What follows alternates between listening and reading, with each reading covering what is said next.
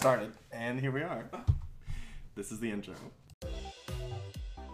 Oh, hello. I am C. Petrio, listener podcasting relations, and welcome to The Pitre Dish, a podcast dedicated to dissecting topics in one delectable dish. Thanks, C. Petrio. I can take it from here. Hello, everyone. I am Pitre, your host, and I am so excited to be here with you, dear listeners, for episode three of The Pitre Dish, coming to you on Star Wars Day, May the 4th. It's May the 4th be with you, a Star Wars special here on The Pitre Dish. I am so very excited because in this episode, not only do we talk about all things Star Wars, but I sit down at the Pitre Dish podcasting desk to talk to my very first special guest co host and one of my dear friends about the Star Wars Skywalker Saga, episodes 1 through 9. It's all coming up next, so buckle up your seatbelts and put your phones down if you're driving and stay tuned. We are here, episode three of the Pitre Dish. Thank you so much for joining me here for this Star Wars special. Man, if I had to pick one movie franchise to represent me as just a nerd, a lover of movies, a lover of storytelling, I would have to pick, hands down, Star Wars. Star Wars has been a part of my life basically since birth. I have an older brother who grew up with the original trilogy, and I grew up with the VHS package set. Yes, VHSs were around in the 90s. Hello. the VHSs of the special edition remakes of the original trilogy. So I grew up with Star Wars all around me, and I am very excited to get into talking about this saga of movies with my very first special guest co host here on the Pitre Dish. We will get to that in just a second. But first, let me say here that there are going to be some minor spoilers of the plots of these movies, obviously. And also, if you want to catch up, if you want to make sure you see everything we're going to talk about, make sure that you first watch episodes four, five, and six. That's A New Hope, Empire Strikes Back, and Return of the Jedi. That is the original trilogy that came out in the late 70s, early mid 80s. And that is where we will start our talk with our very first special guest co host right now.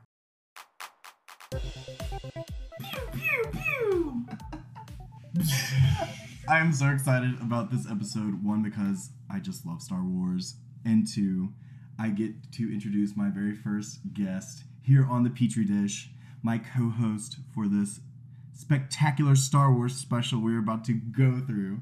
He is the host of the Out in the Woods podcast, a podcast that brings voices to queer voices here in the South, in the Bible Belt. He's the one, the only, none other than Jacob. Hi, Jacob. At last. uh, Cameron, I just want to point out that you were my first guest on my podcast, That and now right. you finally return the favor, and we don't have to socialize after this. so we're here on May the 4th, Star Wars Day. yes. May the 4th be with you, Jacob. May the fourth be with you, Cameron. Thank you so much. I appreciate that. Star Wars. Let's see. Let me start. Jacob, what are some of your earliest memories of Star Wars? So, um, I did not get into Star Wars until I was really like introduced to it by a good mutual friend of ours, Will Lovern. Hello, Will. Shout out to Will. But before before like getting to know Will, uh, you know, episode one, The Phantom Menace came out when I was like four years old. Yes. And I remember I have a very fond ish memory of one of my cousins for Halloween going as Darth Maul and me just being terrified the whole time, being very scared of Darth Maul as a child. Yeah. Uh, there is a picture of me from the time at one of my brother's football games wearing a Jar Jar Binks T-shirt. Mhm. Um, had no idea who Jar Jar Binks was. Mhm. I think I actually fell asleep in the movie theater during episode one, The Phantom Menace, as a four-year-old. So I was, ha- I guess, I was just tuckered out that day. But I do vaguely remember the pod race. Uh, who is your favorite Star Wars character? If you had to pick one out of the entire. I'm talking canon, non-canon. Honestly, just where it stands now, I just really love Princess Leia. I know Mm. that's like such a generic answer, but like no, my heart. I- Carrie Fisher. Carrie Fisher, but like also, you know, I think that Princess Leia is just so iconic for so many reasons. I think that she's compelling because she's just very quick on her feet. She's had to take on a leadership role at a very, uh, you know, because in the movie she's supposed to be like 17. So, like, Mhm. she's had to, like, take on a whole lot, and she does it with such grace and resilience. And looking good, too. Oh, Come yeah. on, style. Come on. Fashion, Fashion, style, style. elegance, grace. She's got it all. Leia. Other other than her, Obi Wan. I think Obi Wan is really really cool. Yes, I love Obi Wan, that classic older mentor character that is yes. used in so much fiction. He's like the Gandalf of the. Yes. uh, Honestly, I, you know what? I just I can't choose one because I'm thinking of the Clone Wars now and Right. Asajj Ventress. You know, I think Right. Palpatine is such a compelling character. He's a gay icon. And we can get into that later. We can get into how he's a gay icon later, but absolutely love Palpatine. yeah. Yeah, uh, it's it's really hard to choose because for a good number of characters, they were so fleshed out and well Right. written that it's it's hard for me to choose. So My earliest memories of Star Wars, I had an older brother who grew up with the bare bones. This Mhm. is Star Wars. Yeah. Here's the trilogy. Here's George Lucas's baby. yeah, And then I got to experience like the CGI, the Mhm. what I, I watched the documentary the other night on Disney Plus, the uh, making of the whole original trilogy, and George Lucas himself says this is what I wanted Star Wars to look like from the beginning. I'm talking mm-hmm. about the '97 mm-hmm. special edition. So I grew up with that. So the original trilogy is so nostalgic for me. Phantom Menace came out. I can remember to this day one of my favorite childhood memories. We went to like Toys R Us mm-hmm. because Toys R Us was still around. The one in Jackson, in Clinton. North Jackson. Yeah, Yes, yeah. by, across By from the metro. Park, Yeah. Yes. Go. I remember going to Toys R Us. Mhm. I can't. I think we got lightsabers, Mhm. and then we went to go see the Phantom Menace in theaters. It was so. That was my first live Star Wars, and it was just the greatest thing. And speaking of Obi Wan, for me, just a lover of Star Wars already, going to see. Oh my gosh, we're gonna see Obi Wan Kenobi. Well, seeing how he could fight, because the only time you've Right. ever seen him lightsaber duel before was, you know, very Alec Guinness being like, yeah, Alec Guinness phoning it in, you know. what is this Star Wars? What is this ludicrous show? That's my terrible Right. Alec Guinness impersonation. I don't know why they have me now. This is for to sell toys for children. I'm a serious actor. Of the original trilogy, which is your favorite? As a kid, Mhm. my favorite was was Return of the Jedi Mm-hmm. With Jabba and that whole Yes. opening kind of sequence. Yes. Ugh. Still love it today. Yes, absolutely. But now, as an adult, thinking from like a cinema cinematographic is that the word? Cinematic. Cinematic.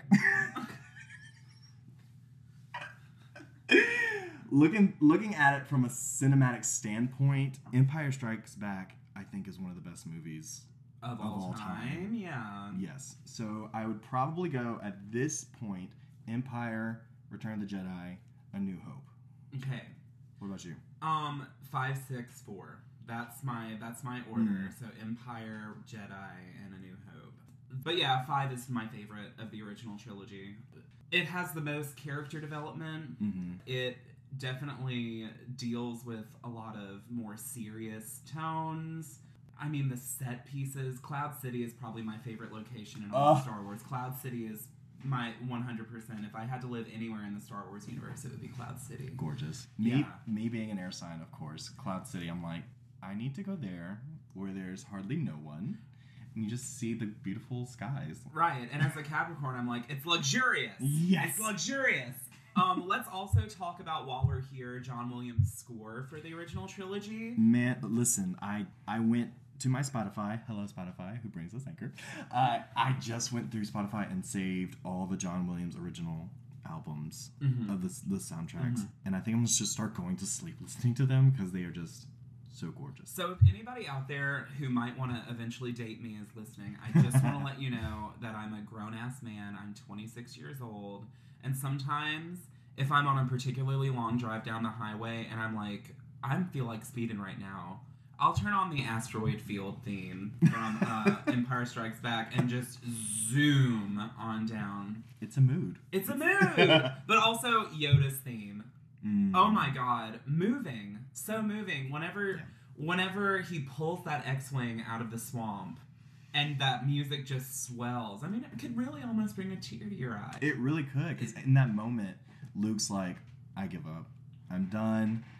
The galaxy is gonna come to an end, basically." And Yoda's like, "Oh ye of little faith," and mm-hmm. just Well, you know, and, and I think what I think what the original trilogy, I think one of the overarching messages that really still resonates with me today, which is why I think the original trilogy is going to be, you know, in the annals of cinema history forever, sure, absolutely. is because not only is you know people people are like, well, you know, it's just a classic tale of good and evil, and it's like yes, but it also deals a lot with you know sticking with your friends Mhm. through incredible odds it deals with exploring you know your own morality it it deals with it it teaches you that sometimes the easy path is not is not going to to bring you the it's not what's going to be best for you Sure. you know luke could have easily turned to the dark side episode 5 would have been a much different movie if han had actually been like i really don't want jabba to find me so i'm out of here before the AT-ATs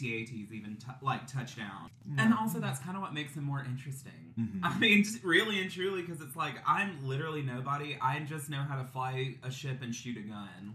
Starting with the original starting with the one that started it all Mhm. star wars. Later to be named a new hope. Love the iconic opening shot literally the Tantive 4 flying out of the way right. big imposing star destroyer comes out of nowhere which we would find out later that that's not even the biggest they could even make Right. you know, they got much bigger as time like comically bigger as time went on Sure. but um once again still you know hold my breath every time like there's that moment when like you hear them like the things clamp down on the ship and you see like the sparks start coming out of the door Right. Also fun fact about episode 4 we have george lucas's wife to thank Mhm. for the final the death star trench run being so well executed because george lucas originally intended for that scene to be 45 minutes long of him missing the first shot going around again missing it a second time going around again missing a third time and then finally turning off his targeting computer and using the force to shoot the proton torpedo into the exhaust port Right. I don't think a lot of people realize just how vast George Lucas's creativity and his imagination, especially when it came to practical effects and Mhm. CGI, how far ahead of the game he Mhm. was. Like a decade ahead of the game, at least in his mind. Mhm. And it's so funny to go back and watch like documentaries of making Mhm. Star Wars and how chaotic and like yes time crunch and how they went over budget and like Yes. over schedule and just seeing how much of what George Lucas had envisioned. Do you know? Do you actually know what took out a major chunk of Star Wars, the original Star Wars' budget? Uh, no. They had to pay the movie studio an extra fee Yes. because they didn't put the they didn't put the credits in the beginning of the film so that they could just have a straight op- you know you could have a long time ago in a galaxy far, Right. far away opening crawl save the credits for the end right. I think that happened. I don't know if it happened with New Hope. I know it happened with Empire Mhm. because George Lucas. Another fun fact. I have. We have so many fun facts. I'm glad we can fill this episode up with fun facts that we have. Uh, is that George Lucas from the money that A New Hope made self-financed Empire Strikes Back. Mhm. he made deals with I guess it was Fox at the time or Yes. Century. no it Yeah. was still 20th century 20th century? yeah He basically self-financed the production of the Mhm. movie, and so Hollywood being Hollywood's like, oh well, your credits are at the end, so here's all these fees. yes And George Lucas was like, this is why I hate the industry. I have another fun fact about Em- Empire Strikes Back. One of the best scenes in Empire is speaking of Han Mhm. being frozen in carbonite is when he's about to go down. Mhm. And in the script, it is written, spoiler alert, that Leia says, I love you, and he says, I love you too. And the director and Harrison Ford were like, this does not feel right Mhm. for this character to just, you know, give in to the romance and the la di da da. So the director said, just be in the moment, Harrison, just So the iconic "I love you" and then Han Solo, Han Solo going "I know" was just totally ad libbed in that moment. It And I- was literally like the 60th take. Like they Right. did it like over and over and over again. But also, fun fact about the director, Irving Kershner, yes. who directed Empire Strikes Back, phenomenal job. I think that that's, I mean, I love you, George Lucas, but I think that that's part of the reason why it is such a cinem like it hits all of these great cinematic notes Right. specifically. Um, Right, because you have the experience of Kershner, right, and But- then you have the cre- the, you have the vast creativity of George Lucas right. in the back seat. And and that's the thing. Fun fact about Irving Kershner, he was actually George Lucas's professor Right. in in film school. Mm-hmm. And he loved Irving Kershner so much he was like, "Would you like to direct the sequel to my smash hit blockbuster?" Like, We'll be rich. right, No. exactly. Any other thoughts about the original trilogy? Even though they saved Palpatine for the last like We'll talk more about Palpatine in the in the prequel trilogy because he played, you know, he was in all three. But um, Right. I said earlier that I considered Emperor Palpatine a gay icon, Yeah. uh, and that is because he he finds his own evil so delicious, Yes. and he just finds it so sumptuous. yes. Speci- I mean, specifically in the throne room scene, whenever he has an answer for every single thing that Luke is like, "Well, I think you're gonna get beat this way," and he's like. We're talking about Return of the Jedi. here? We're talking about Return of the Jedi. The line, uh, I don't remember what Luke says, but then he like, t- but Palpatine just turns around and like cocks his head to the side, and he's like, "Oh, I'm afraid you'll find this station Oh. is fully operating." Like Oh, I'm afraid something something is quite operational. he's a he's a sassy gay. when your friends arrive. And yeah, he's like, "Your your pride will be your downfall. Your faith in your friends is yours." Like, oh my god, like, damn, go off, Queen. Like, come on now. yes, Queen, pop off. Pop off. Pop off. I mean, also Darth Vader. Come on. Darth- oh great, my- Great stuff. So David Prowse was the physical actor Yes. who embodied Darth Vader, Yes. and then James Earl Jones voices Darth Vader. He is from Mississippi. Yes. Also, the design elements uh, of Darth Vader, you know, uh, George Lucas talks about how he was very inspired by samurai movies. If you have access to the Criterion channel, you can go back and watch some old Japanese samurai movies. He also was heavily influenced by Joseph Campbell, who is a big mythology writer. Writes The hero's journey. Yeah, yeah, yeah. And that's what Star Wars, once again, he set out to make a story about the hero's journey. Yeah. Right. Yeah. Well, that's the that's the original trilogy. That's Yes. our uh, quick rundown of Yes. the original trilogy. Uh, let's take a short break, Jacob, and we'll get into the prequels, which I think, from what we've already talked about, we'll probably have different perspectives. Okay, okay. Let's, On the prequels. let's, let's get to it. Yeah, yeah, yeah. So we'll take a quick break, and we'll be right back. Have you ever wondered what it's like being gay in the heart of the Bible Belt? Have you ever felt like you're the only LGBT person in your whole family? Or have you been looking for something different? If so, check out Out in the Woods, a weekly podcast where your friendly Southern neighborhood host, Jacob, that's me, talks about everything from coming out to finding your tribe, dating, and sometimes even Star Wars. Subscribe today so you don't miss what's coming out of the closet tomorrow.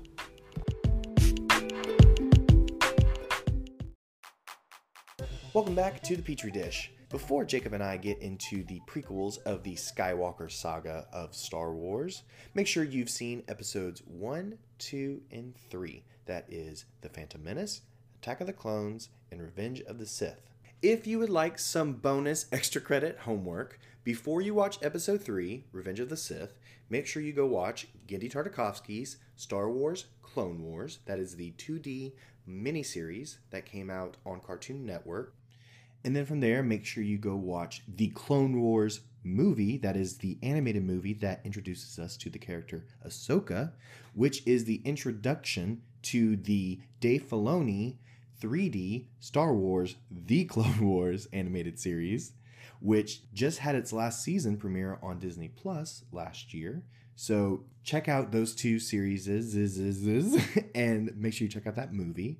And then after you're done with those three, you can go into episode 3, Revenge of the Sith, with a little bit more of the backstory of the wider Star Wars universe that is not necessarily seen in the Skywalker saga that we are going through today. So, with all that out of the way, let's get back to our conversation with Jacob. Yeah, the prequels of Star Wars. They came out 22 years. I think we talked Mhm. while we were on break. 22 years after the originals. In the prequels, we go back to see Darth Vader as his child self, as Anakin Skywalker. Yes. The the prequels have a different tone and Yeah. feel. The prequels took advantage of the CGI that they had at the time, so there were a lot of green screen use. There was a lot Mm. of big, big set pieces, larger than life set Sure. pieces. But at the same time, you know, and maybe I have a less biased opinion because I'm not one of the people that have been fans of Star Wars, you know, since the first one came out. But I think that I think that the prequels still have their own merit. I really Sure. do. I really think that the Clone Wars animated series really helped kind of bridge some of those Yes. some of those gaps that I feel like a lot of people felt. But overall, no, I think the prequels did their job and did them well, and I think that it showed us bigger parts of the galaxy that Sure. and how I guess like the galaxy operated before it was taken over by an oppressive regime, you know. Yeah. Episode one has, to me, just as much nostalgic value as just going to the movies, but it also, as a fan of Star Wars since the beginning, as a fan of mm-hmm. Star Wars basically since birth, you know, with my older brother, mm-hmm. letting me digest the original trilogy so much and mm-hmm. so well. Going into the prequels, going into the Phantom Menace specifically, seeing Darth Maul mm-hmm. whip out that double-bladed lightsaber Oh, on the honey. trailers, seeing Qui-Gon Jinn and a young Obi-Wan Kenobi, that I was so excited to see Obi-Wan Kenobi like really in action, like we kind of mm-hmm. talked about. It was my first Star Wars in the theater, which was really exciting for me. And it's you know it's still just as big and fun as the original. I mean, you still have a great space battle. You still have a Sure. lightsaber duel. You have a very compelling villain. Otoh Gunga, the pod mm. race scene. Yeah. It was not until much later people were like, Jar Jar Binks is really annoying. You know, like I think I think the only weird thing for me that I can still take away from episode one, the only thing where I'm like, nah, is it's just kind of weird to me that Anakin Skywalker built C3PO. I guess they just had to find some way to introduce C3PO, and they I were was- like, you know mm-hmm. what? We'll just do this. That's fine. That's fine. Yeah, I was gonna say, how else would they introduce C-3PO? How would you, Jacob? How would I introduce C-3PO? I mean, literally, he could also just be one of Padme's handmade droids. Because that's as cool as this kid building a intelligent oh, robot. Oh. I'm naked. Don't look. My parts are showing. Ooh. So, Attack of the Clones. Yes. We see for the first time countless Jedi. The Battle Geonosis and seeing Yoda pull out his lightsaber Yes. and kick Dooku's butt for the first time. Yes. I think saves the Clone Wars in a lot of ways because it definitely has some of the cringiest the lines. The the sand scene. Yeah. I hate sand. Which, you know, the scene where, like, he's at his mother's funeral, though, like, out in the middle of the desert, that actually was very touching, and his acting was very good in that moment.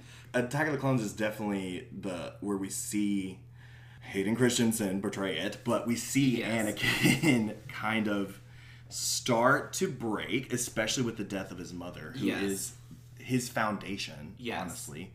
And we see him start to finally break and question things and I want to say stick up for himself in regards to especially like falling in love with Padme. Yeah, well, and that's the thing. Once again, you know, going back to comparing it to Han and Leia, you Right. know, the love story, you know, the love story for Anakin and Padme is a forbidden love. You Right. know, they can't be in love because he's a Jedi, and you know that goes against the Jedi code. Even though, like, if you go into the expanded universe, like some Jedi were married, like, Right. well, but that's one of the cynical detractions from the Jedi Order is that you're not supposed to form attachments.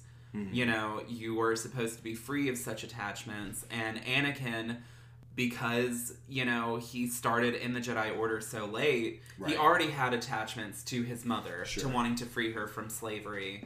you know, he already had formed an attachment with Padme. He he had formed an attachment with Obi Wan, which you know is kind of why it it all fell apart in Revenge of the Sith. And Palpatine took full advantage of that. Sure. And I think that's what Qui Gon bringing it back to Qui Gon and Yeah. and Episode One. I think that's what Qui Gon Qui Gon saw this raw emotional Yes. potential in Anakin, and I don't. I think why Qui Gon is so pivotal, and the death of Qui Gon. Spoiler alert. Mhm. and the death of Qui Gon is so pivotal in Anakin's trajectory for the rest of the prequels.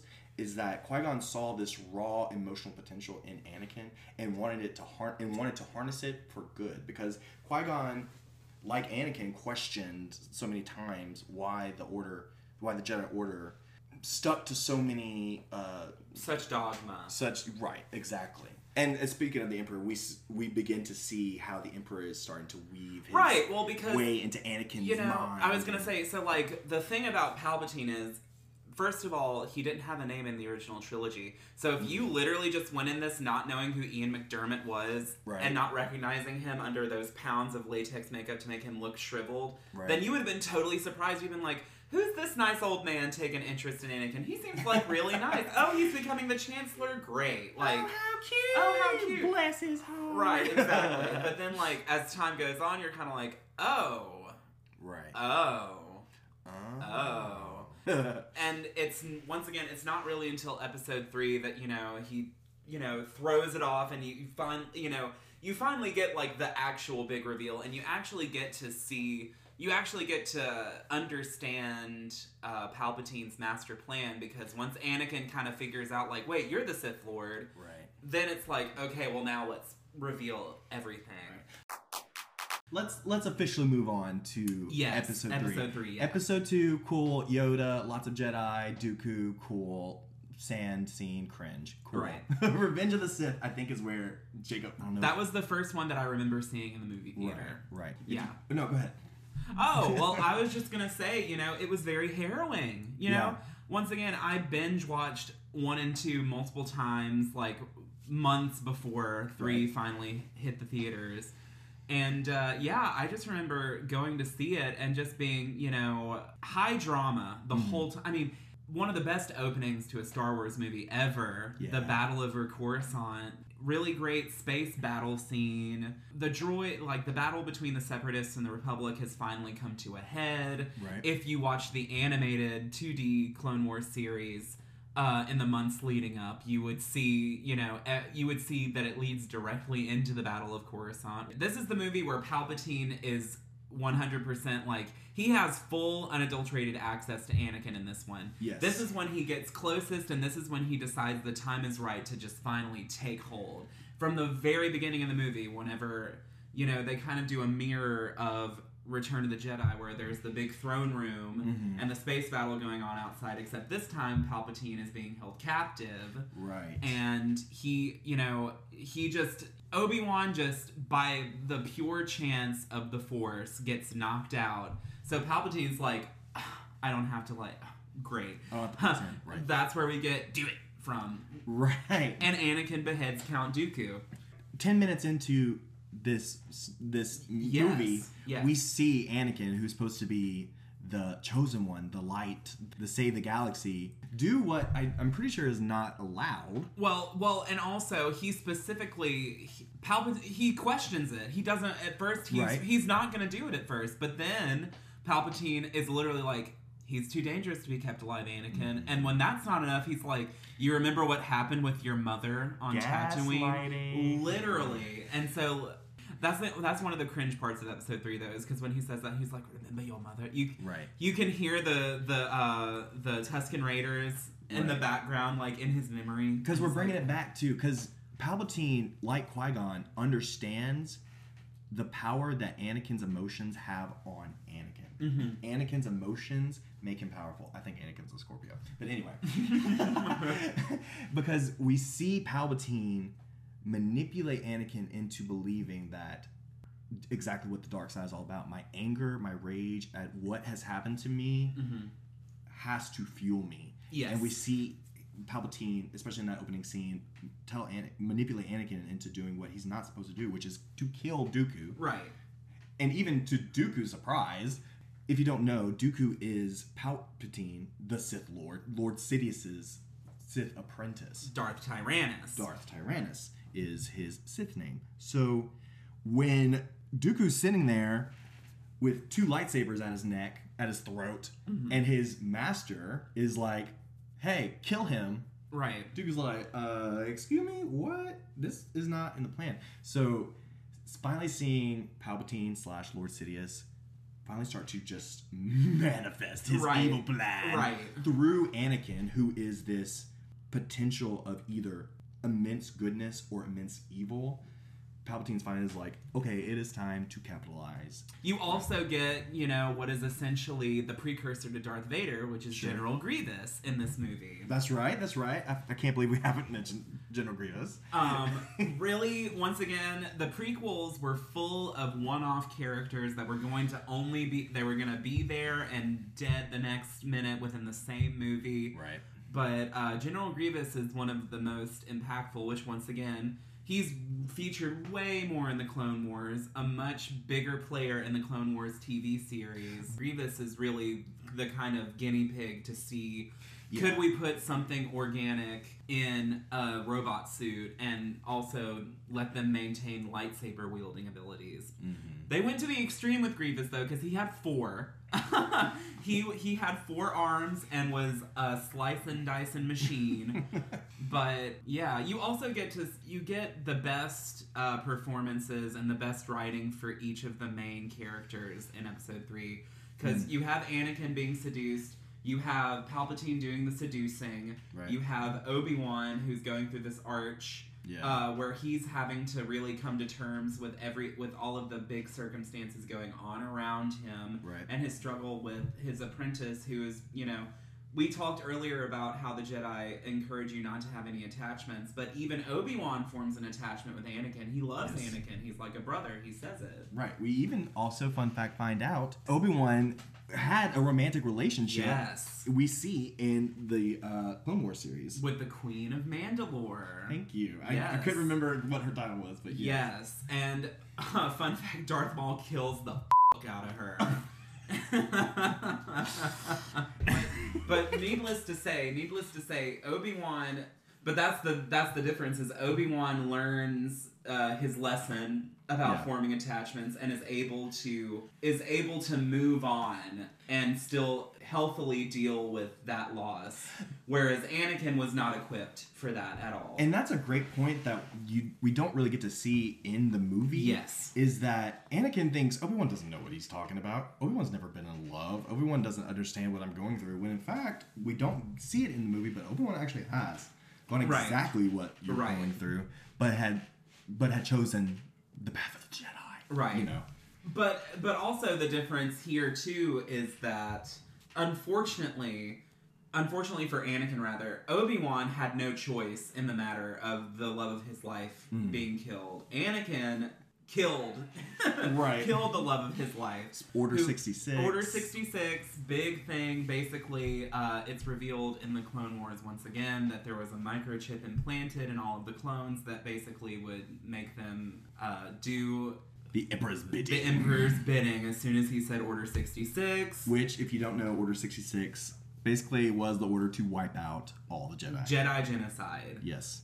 Uh, Palpatine, of course, is a. This only occurs after, once again, they just handed it to him after uh, Mace Windu's like, oh, like you're saying that Palpatine's this is the Sith Lord. Because Anakin does have like a bit of a change of heart. Anakin's like, you know, I I should tell somebody. Right. Take it from Terry. This is getting a little too far. Right. Take it from Terry. Fun fact I actually know the voice of Terry. Chris. Hi, Chris, if you're listening. Take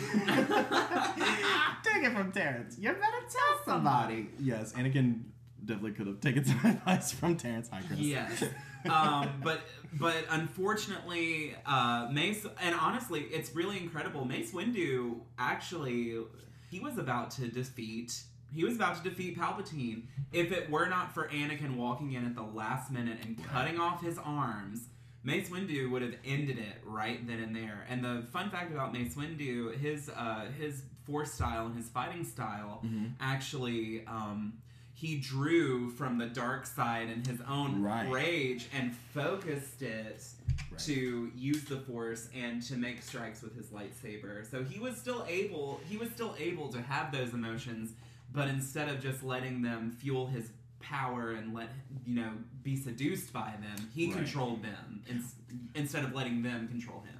Right, which is is interesting in regards to Mace Windu. Samuel L. Jackson went to George Lucas was like, I want to stand out. Going back to the Clone Wars and that big battle, I want to stand out amongst all these other uh, Jedi. So I want a purple lightsaber, which then eventually evolved to like kind of symbi- symbolically representing Mace as a character, Yes. Mace as a Jedi. Also, the big, the biggest thing, the biggest thing that Palpatine uses on Anakin, the biggest thing that help that helps Anakin turn to the dark side is that Palpatine lets lets him in on the fact that he knows how to keep people alive. And Absolutely. Anakin has been having bad dreams about uh, Padme dying in childbirth.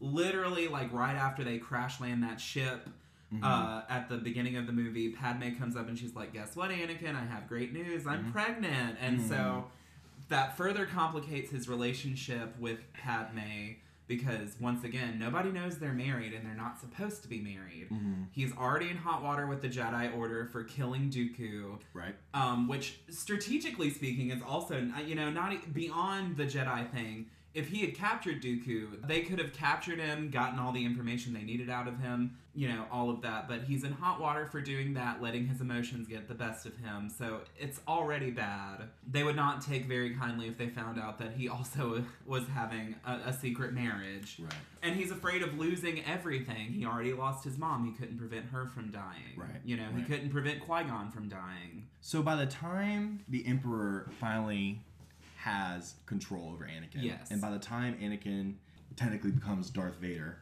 Order 66 goes out. The Mhm. Emperor's like, all right, I've got my man, now kill the rest of them. Yes. Which to me, seeing that uh, for the first time, seeing so many of my favorite Jedi be killed right in front of me, some of them that I fell in love with, speaking of the Genndy Tartakovsky, Mhm. that some, some Oh, that yeah. got fleshed out. in- Luminara, Yes. you know, Shakti, all of those. Right. Many of those uh, Side B cast Yeah. B cast Yeah. Jedi get get their their time to shine in the Aayla Secura Yes, on and- Felucia. yes. Which, honestly, Star Wars Battlefront 2, the original for Ah, PlayStation 2 and all that, they classic. had the the story mode for that was actually you played as the 501st Legion Mhm. through from the Clone Wars all the way through the Galactic Civil War. Right. And uh, you got a lot of it's no longer canon, of course, but you Mm. got a lot of backstory into you know what happened during Order 66 and Right. everything like that, and you know how emotional it made the clones. You know, the thing is that was another thing about watching it in the theater as a as a 10 year old kid you know i just remember being so just feeling so harrowed watching palpatine's true form come about whenever he's trying to electrocute mace windu and he's getting it back at him and he's like Right. shriveling and turning into the palpatine that we all knew from the original trilogy Right, right. And then whenever Mace Windu gets his hands cut off, and you as an audience member watching it for the first time realize like, oh, it's over.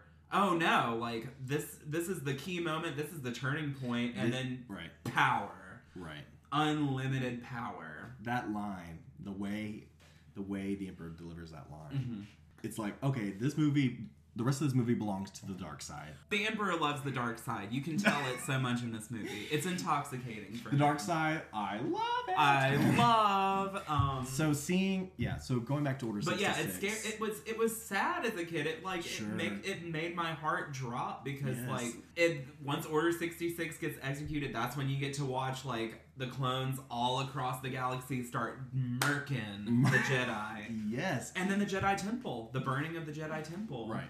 It was such a pivotal moment for Mhm. Star Wars as a saga. Right. Mhm.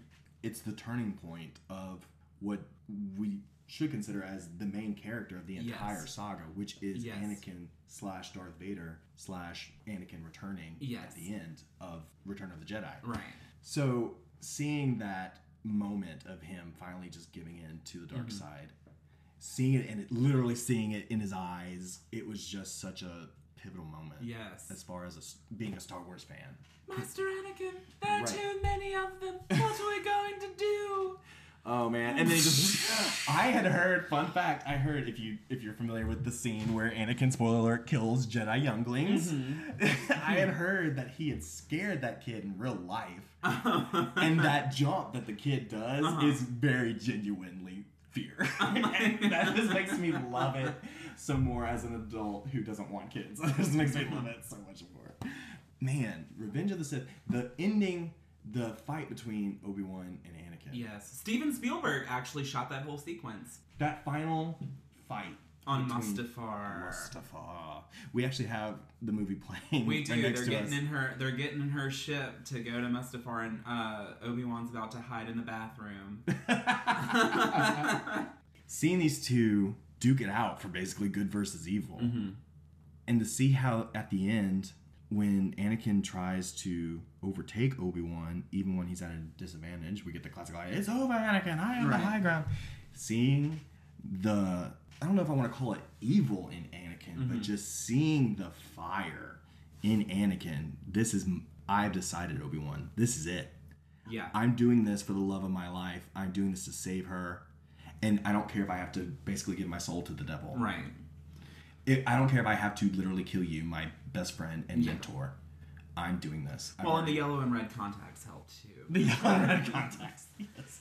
But seeing that moment and seeing Obi Wan be like, Anakin, don't do it. Right. Like. Because this is it, buddy. Right. Like you have a choice. You can literally stay right there, Just stay right there. and we're gonna down. spare you. Take a breather. Well, but Anakin also really, I mean, Palpatine really convinced Anakin that like he was going to let Anakin, you know, basically which Darth Vader was kind of his right-hand man, but he was less of a right-hand man and more of like a hitman for for the emperor Sure. at the end of the day. He was just a hitman that had, you know, diplomatic immunity. At least at this point in his early career Right. as Darth Vader, Right. yeah, for sure. But like, but he was really under the impression that it was that he was going to share the throne with Palpatine because he says, Mm. "When I have my empire, your empire." yeah. Um. Also, we didn't even mention the battle between Yoda and the Emperor, which oh no, we didn't. which once again so harrowing because once again you, you go on that roller coaster as an audience member because you're like watching this happen and you're like I I've already seen the original trilogy but I really have hope that Yoda can like pull this one off somehow Yeah, that's the thing about, especially if you've already seen how it ends. Yeah, You know, going back and seeing it play out for the first time, it was just, it was like the weight of the second. I want, I guess, I guess the third act of the movie, Right. Right, is just so, as you put it, harrowing and just dark because you know it's not going to turn out good. right You know. He's not gonna pick the right side at the end of the day. Yeah. You know he's going to choose this, and you know he's going. If you've seen the original, you know he's going to turn into Darth Vader by Right. the end of this movie. right And when I saw it happen for the first time, I guess starting at the point when spoiler alert, Anakin jumps up, he gets his arms and legs cut off by his mentor, Yes. who just said, "Hey, you need to calm down," and seeing him literally just burn burn as Obi Wan leaves him there, I think, obviously, quite literally and metaphorically, burns up the last bit of g- goodness Anakin has for now, yes right? And I think that moment, the Mhm. one when he is defeated by his Yes. own arrogance, yes right? yes I think that's the, really the turning point when Darth Vader was literally birthed through fire. yes baptized by fire Baptized by fire. Yes. That's why I think Anakin's a Scorpio. But and seeing how that plays out yes towards the end of the movie, seeing how we're seeing it literally on screen. Right. We have the episode playing. Seeing how even his wife is like begging him. Uh, this is before he gets burned. I'm taking it Right. back a little bit. S- Seeing how everyone around him is like, this is not how right how we need to go about this, and he's just like, I am the chosen one. I know I have seen it. I've seen it happen in the future. I've seen it in my mind. I know what I have to do to save you. yes And it's really just a touching moment to see how his wife is like just begging him. But he's so short-sighted. That's Right. the thing. He's so short-sighted. All he can think about is her is saving her life to the point where it really but you know, you say that, Cameron, but in a way, I think all of that falls to the wayside once he becomes drunk with power. yeah, I because okay. we're watching right now. He sees Obi-Wan and he's like, "You brought him here to kill me." Chokes her out, even though like the whole reason he's here in the first place is because he was supposed to save her life. Right. It's like I don't know if he realized he killed her in that moment or it was going to lead to her death somewhere down the line, but like pretty pretty careless for someone who's like I really am I'm doing this so I can save your life and give our kids a better future. Okay, Padme, Right. like Which is really just a, we just we just watched him choke his wife Right. on the on the screen. right. And I'm wondering if it's like paranoia because he's like, you you brought him here, Obi Wan. We're talking about you Yeah. brought Obi Wan here to kill me. Even his own wife, he doesn't see. E- right, even though she's making no indication that she wants him dead, Right. she's literally just like, "Hey, At like, this point- please, I love you." Like, right, and all he sees is an obstacle in his way. Even if she is the thing he is trying to save. yes, At this moment, when they get to Mustafar and Obi Wan and Padme are trying to stop him, yes. it's just it's just man. And the only good thing at the end of this movie, the only shred of hope, is that the twins are born, Luke Mm-hmm. and Leia, who would become Luke and Leia. But then Padme dies, and you're like, "Damn."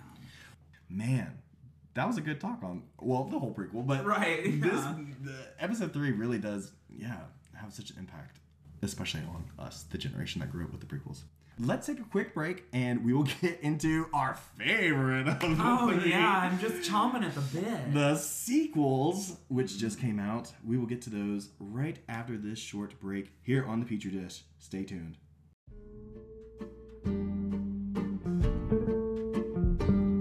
Let's talk about Anchor, the free app brought to you by Spotify that brings you amazing podcasts like The Pitre Dish and many more.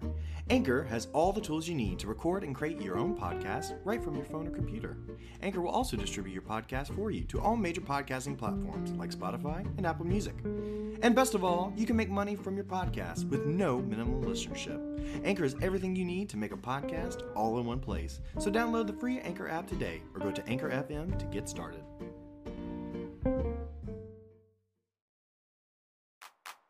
Welcome back to the Star Wars special here on the Pitre Dish. Before my guest host Jacob and I get into the sequels of the Skywalker saga, make sure you have seen them all. Those are episodes 7, 8, and 9 The Force Awakens, The Last Jedi, and The Rise of Skywalker.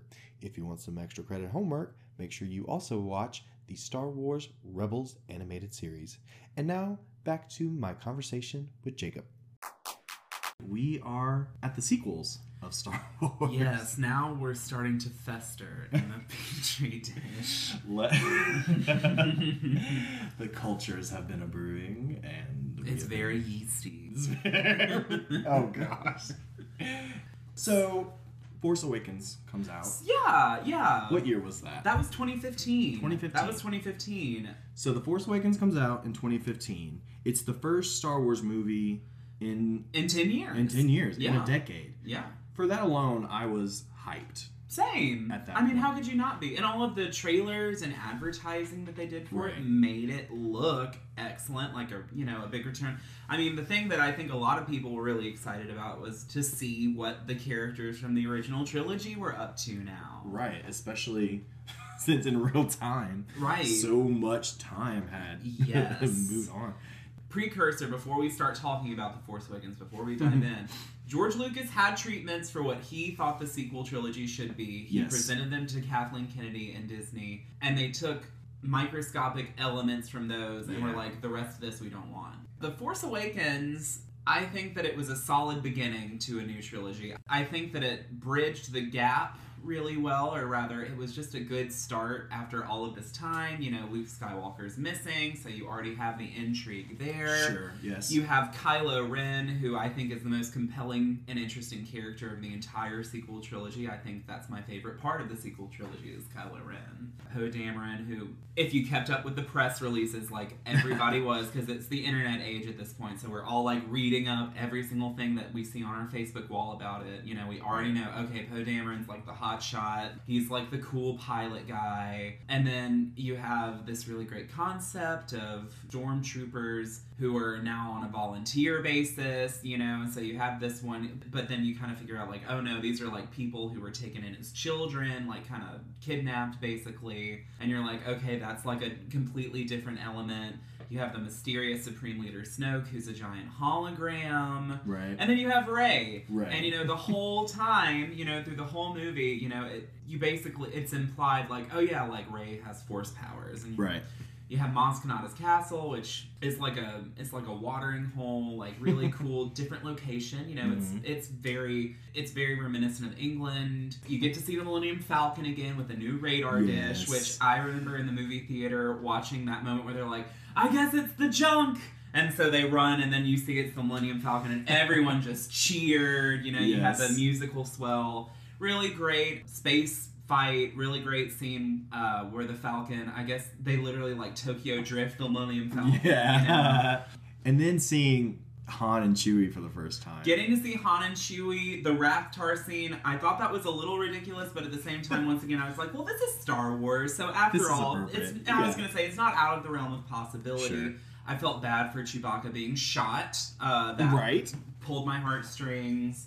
And once again, Kylo Ren, his rage, his anger, you know, wearing the mask and everything like that. And his worship of Yes. his of grandfather. his grandfather.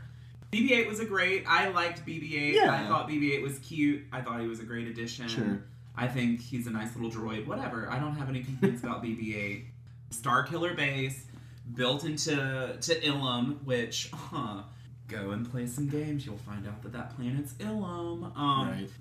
Okay, let's just get right into it. I think people were mad that they killed Han Solo, but knowing that Harrison Ford was tired of playing Han Solo, Yes. I was fine with it. And they did it they did it in such a great way. I mean, that was that was a great cinematic moment, probably the best in that movie. I agree. I was just about to say that. As far as a cinematic moment, that moment, spoiler alert, when Kylo Ren kills his own father. You have the li- because you have the sunlight because the weapon's about to fire off. You have that sunlight over him when Han is appealing to him, trying to get him Yes. to come back, and then the light disappears and it goes dark, and Right. that's when Kylo Ren is like, "Thank you," and kills him. You know, Uh. perfect, perfect, perfectly shot, everything like that. And the classic falling to the depths. Yes, that falling, classic Star Wars falling into the depths, and then you know the movie kind of ends with Rey going off, and they put the map together, Right. and they they find Luke Skywalker, and then it ends on that cliffhanger, right. literally because it is on a cliff. So and also, I'm pretty well. We kind of see it in Empire Strikes Back, but this really felt like one of the first times Star Wars leaves you on a cliffhanger. yes, with so many questions. Mhm. You know what I mean? Like, who is Rey? What is Luke doing out here on his yes, own? The Force Awakens, I probably would rank as my favorite. I think you would too. Probably our Yes. favorite out of the sequel. the questions that it raised were so interesting. Sure. And it did its job of just starting a new trilogy Right. and continuing the story. Leaves a lot of interest at the end. Right. Really well done. Introduces all the new characters really well. Perfect. And then we move into episode eight. The Last Jedi. You know, once again, after seeing The Force Awakens, I was like, yeah, totally excited for this. Yeah. You know, it's got a dark, it's obviously got a darker tone, you know, like The Empire Strikes Back had a darker tone. I'm cool with that. Right. Luke Skywalker in the trailer says it's time for the Jedi to end, and you're like, oh my god, like, what does this mean? Right. A little bit so for the press junket before the movie even came out rian johnson uh, was talking about you know his view of star wars and his experience as a kid when he had the uh, a millennium falcon toy Mhm. and he talked about throwing it at the ground and breaking it. And he was like and that's how i feel about my direction of star wars. I'm breaking the mold. I'm doing something different. And he did He, he sure, sure did. did. He did.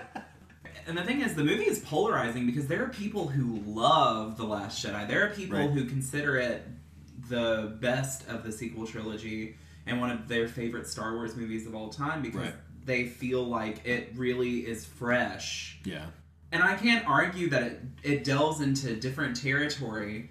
Some people, I'm sorry, Will. Will, I know you hate the porgs. I They were cute. They were cute enough. I thought they were fun, fun little things. Yeah.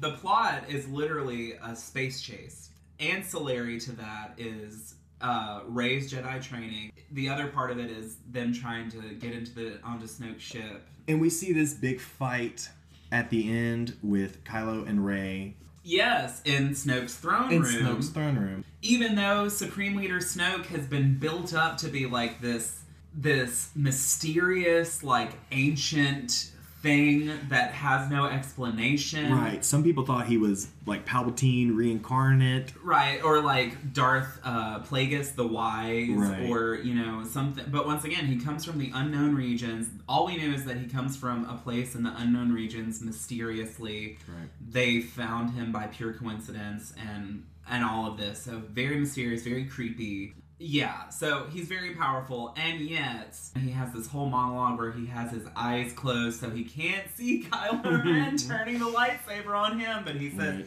turns the lightsaber on his true enemy, and then it turns out he he was talking about himself because he gets cut right in half. And also, Kylo Ren point blank tells Rey like, "Hey, you're nobody. Your parents were just a bunch of drunks like that Right. were that sold you off."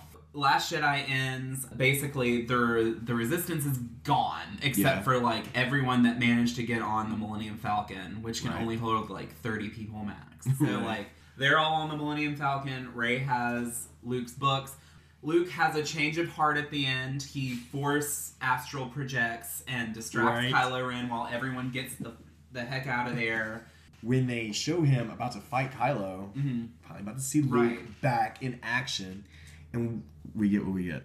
Right, he got exactly. this bobs and weaves, and you know is a distract. Basically, what he was a Right. distraction, Well, and the which what- causes him to die. Like what? Right. Well, and you only find out that he's a distract. You only find out that he's a distraction because like Kylo puts the the lightsaber through him, and it doesn't like go through him. It just like Right. you know materializes through him, and you know Luke is really getting this chance at redeem of redeeming himself And confronting. and confronting Kylo Ren. Right. So yeah, so the movie ends that way, and we're all kind of mad for a couple of years. Rise of Skywalker. It opens with Mustafar. You know, mm-hmm. he's on Mustafar killing all the locals. He finds like the little map thing, the little wayfinder. He goes to Exegol, has to fly through like this space gas and everything, like this dangerous route to get to Exegol. That's the only way you can get there. And Exegol is very aesthetic. I mean, really and truly, it has that good like post-apocalypse like Egypt aesthetic going on where it's just like barren and there's fog everywhere. There's this ancient Sith temple that has statues of lots of Sith, even Sith that we used to think were only canon in Mhm. whenever before the sequel trilogy. And there's a tank with a bunch of uh, Supreme Leader Snoke parts floating around in there. And then that gives me pause. right. And then all of a sudden, there's Palpatine, but he's mm. attached to a giant robot arm Who we Palpatine, who we haven't seen. who we have not seen, who we have assumed is dead. Right. The first time, I mean, I'm pretty sure. Quote me if I'm wrong. The those the last two movies we were the only two movies that we don't see in Yes. Yes. in some form. Yes. And keep in mind too, keep in mind too, you know, we knew that Palpatine was going to be in this movie from the get from the get-go only because whenever the first teaser came out that showed all of the great footage, Right. It was like, oh wow, like I'm really excited for this, and then they save for the very end. You just hear Palpatine cackling, and Right. You just hear his voice. and it's like, okay, great, I'm on board. So Palpatine's like there on Exegol, and then it, he kind of reveals to Kylo Ren like, all right, like all I'm about to give you all of this power, uh, and by this power I mean I just put a giant gun on a bunch of star destroyers that literally can blow up a planet. So there's just a planet gun on all of these star destroyers. See, it's a fleet of them. Poe and Finn have their arc going on. You know, they're like trying to get information about the First Order and everything because, you know, the Resistance is kind of building back up again. right. And, you know, all they need is like a good foot in the door to like really defeat the First Order. You know, Yeah. that's just all they're really looking for.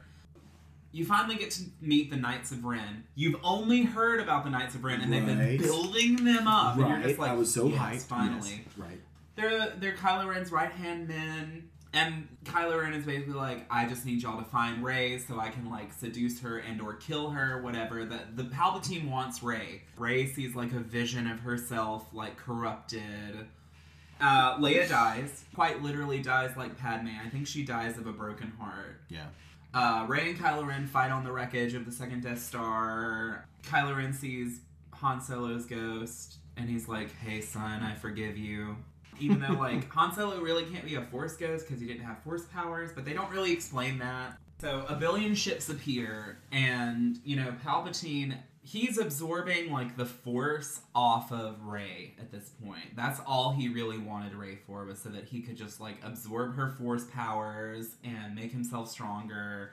And it doesn't actually turn him back into like pre, you know, pre mutilation Palpatine. It just Right. kind of gives him red robes and and he reveals to Rey and Kylo Ren that they're a Force dyad, which is a concept we've never heard of in Star Wars ever. Right. Which just basically means that like they're two parts of like a different coin or whatever, and together Right. they make themselves more powerful. Kylo Ren redeems himself, gets Luke Skywalker's lightsaber, and beats the Knights of Ren. But he's not quite good enough to beat Palpatine, so he gets you know mortally in- wounded. Right. So what does he do? He gets mortally wounded by Palpatine and falls into the abyss, just like uh, his father. right. And then, but before this happens, he gets to kiss Rey because they fall in love. right. And then, Which at that point I was like, okay. and then Rey defeats the ultimate evil Palpatine by cro- by taking one lightsaber and another lightsaber and putting them in an X while he tries to electrocute her. I would like to add that it's cool to hear all the Jedi's voices behind Rey. So yay for that. Yay Rise for that! And then, and then at the end, you get a little, fla- a cool little CGI flashback to young Luke and young Leia Mhm. force training, and she takes Luke's uh, lightsaber and Leia's lightsaber and buries them at the Lars homestead, and is looking out at the twin sun setting. which I thought as just a cinematic. What do they call it? the motif? Yes, Right. I thought that was beautiful. They brought it back to that. And then an old lady comes up and she's like, "Who are you?" She's like, "I'm Rey." Rey who? Rey Skywalker. That's the end. The end.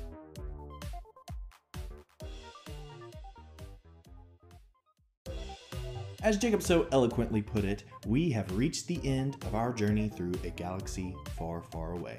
If you'd like to hear even more of my talk with Jacob, where we talk about Star Wars books, video games, and other fun facts that we couldn't fit into this episode, make sure to check out our bonus Star Wars episode coming out this Friday, May 7th. Plus, on Friday, I'll be sharing my first impressions on the new Star Wars animated series, The Bad Batch, which comes out today. So check it out on Disney Plus.